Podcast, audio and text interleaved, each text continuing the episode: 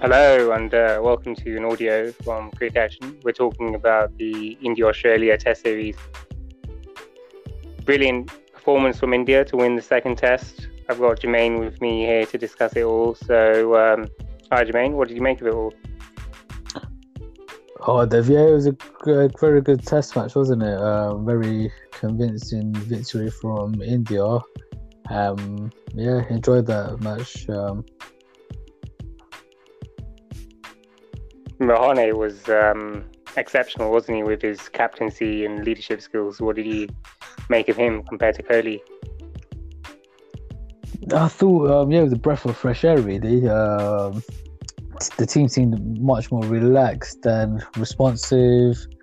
Seemed to have got the best out of most most of the players in the team. Um, and yeah, it was just um, very, very different to to Kohli's style, isn't it?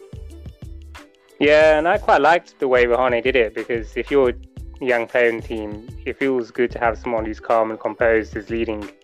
Uh, and because you don't feel that intimidated then, do you? And and it's nice to see that. Um, what did you make of Australia? Do you think they just didn't bat very well, or do you think India just bowled too well?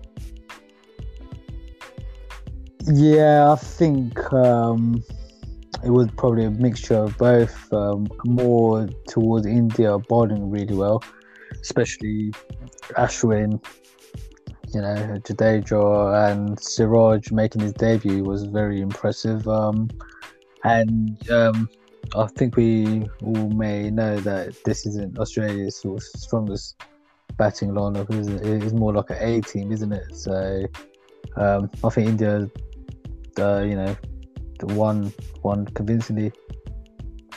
Yeah, because India went on to win by wickets, and as you say, Australia batting wise didn't do much in the first innings, and, and even in the second innings, they only just about managed to get 200. So lots of work there for Australia. And do you think they need to make changes with the batting then? Because people like Travis Head, they keep struggling, don't they? And people like Burns, they're top of the order as well. Yeah, I think they do need to make a few, a few changes. Um, quite interested to know what happened to Khawaja actually. Yeah, I've seen him playing the Big Bash recently, so surprised he's not in the the Test squad. Um, yeah, they need, definitely need David Warner back uh, from his injury. Even getting Aaron Finch back, you know, back to open the innings might be might be a good idea. But yeah, they definitely, and I think Smith also is probably due some some runs, isn't he? So they've probably got that to look forward to as well.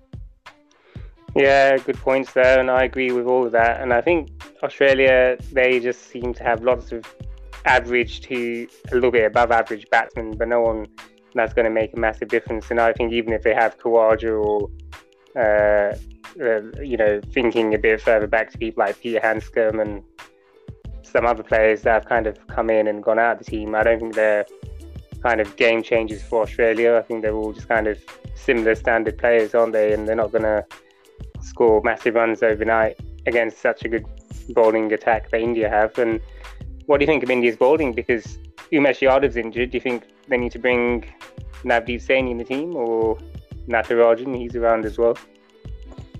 Yeah, one of those two definitely. Um, I know Saini's got a good first class record. Um, Natarajan uh, likewise. So um, yeah, um, I mean, it would be good to have Yadav, obviously, you know, just for the experience or another experienced fast bowler. But unfortunately, India don't have that luxury. So um, I, I think I think Natarajan for me, based on his performances in the you know limited overs matches against Australia, would would get the nod really. Yeah, and he adds a good dimension because he's left arm bowler as well. So that could be good for India to have left arm, right arm bowlers um, and with the batting, Rohit Sharma comes in. You think?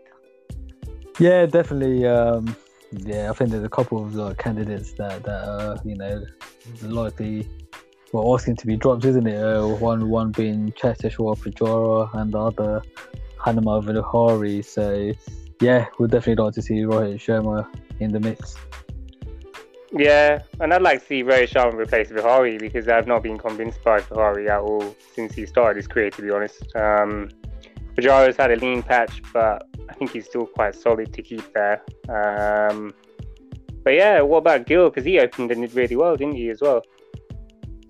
Yeah, Gill. uh, yeah, had a great, great debut. Um, saw India past the past the line, isn't it? Um, scoring a uh, quick fire 35 from 36 balls. So yeah, he, he looks like a good player for the future. Yeah, definitely. Well, lots to look forward to for India then, and uh, I think if you're an Australian fan, you should be a little bit concerned with the form of your team because, with especially with the batting, there seems to be a bit of a trouble area at the moment. Um, but if you're an India fan, lots to look forward to, and the third test starts uh, not too far away from now, so um, think there's a bit of a gap between the second and third test, but it gives the players a good amount of time to rest up and get ready again. And and as we say, we our views are that Rohit Sharma will most likely come into the team, and India have all the momentum and the confidence. And uh, I wouldn't be surprised if India went on to win the next match as well. Um, but yeah, those are our thoughts. So thanks all for listening and uh, stay tuned because uh, we have plenty more videos coming up as well. Thanks a lot.